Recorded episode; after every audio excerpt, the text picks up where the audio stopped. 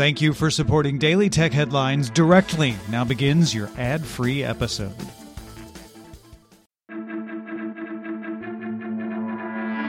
These are the Daily Tech headlines for Wednesday, May 26, 2021. I'm Rich Stroffolino.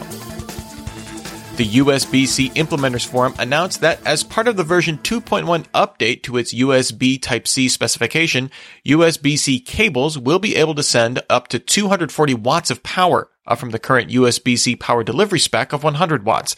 This will be called Extended Power Range and require new USB C chargers and cables. WhatsApp sued the Indian government over its new IT laws, originally passed in February and effective on May 26th. The law requires messages to be put in a traceable database to identify unlawful content.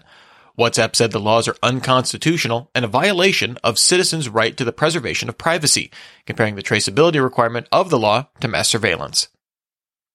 The Financial Times' sources say the European Commission plans to launch an antitrust investigation into Facebook over its power in classified advertising.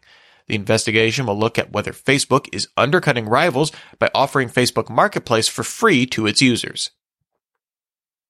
Bloomberg sources say Uber will strike a deal to allow 70,000 drivers in the UK to organize as a trade union under the GMB labor group. This would give drivers the ability to collectively bargain with Uber and preserve the ability for drivers to choose where and when to work. Amazon announced it intends to acquire MGM Studios for $8.45 billion. Amazon said MGM's catalog of 4,000 movies and 17,000 TV shows would further bolster Amazon Studios. Google and the national hospital chain HCA Healthcare announced a partnership to use patient records to develop algorithms to help improve operating efficiency, monitor patients, and guide doctors' decisions. HCA patient records would be stripped of identifying information before being used by Google, and the hospital system retains full control of its data. A group of Bitcoin miners, mostly in North America, have formed a Bitcoin mining council to promote energy usage transparency. Elon Musk said the group will publish current and planned renewable usage. No Chinese miners appear to be involved in the group. Facebook will begin rolling out the option to hide likes on both Instagram and Facebook. On Instagram, likes and view counts on posts and stories can be turned off as individual settings. On Facebook, users can hide reactions across news newsfeed, groups, and pages. Tesla will stop building forward facing radar sensors into its Model 3 sedans and Model Y SUVs in North America going forward as it transitions to relying only on cameras for its driver assistance system, Autopilot. The company said that temporarily, these camera only models will have features like auto steer, smart summon, and emergency lane departure avoidance disabled or limited upon delivery, although the company plans to reactivate the features with a series of over the air software updates. Ars Technica sources say that Valve has been designing a Linux based Switch like portable PC, potentially launching by the end of 2021.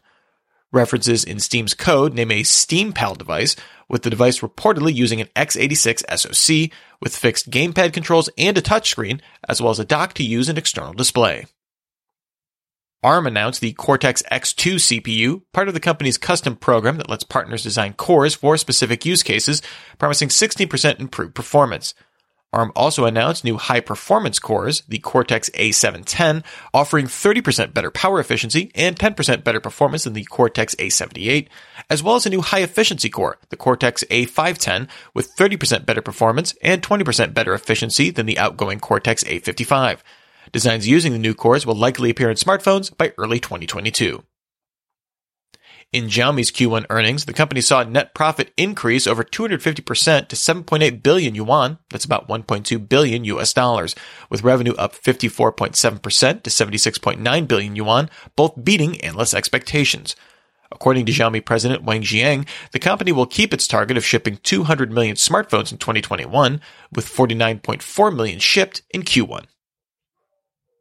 Microsoft is using OpenAI's GPT-3 natural language model to translate spoken text into code in its PowerFX language as part of its no-code, low-code Power App service. This effectively offers a more robust version of natural language queries and spreadsheets. The feature goes live to English users in North America by the end of June. According to notes from a strategy presentation given by Sony CEO Kenichiro Yoshida, Sony's AI division is collaborating with the PlayStation Group to create in-game AI agents that can be opponents or teammates of human players. At the presentation, Yoshida also said the company plans to expand first party game titles and franchises to mobile and make more Sony games into TV and movie properties through its PlayStation production subsidiary. And finally, Zoom introduced a new AI powered feature for paid users that will show highlights from cloud recorded meetings. The AI selects these highlights using keywords, with selections able to be altered by administrators. Remember, for more discussion of the tech news of the day, subscribe to Daily Tech News Show at dailytechnewsshow.com. You can find show notes and links to all these headlines there as well. Thanks for listening. We'll talk to you next time. And from all of us here at Daily Tech Headlines, remember, have a super sparkly day.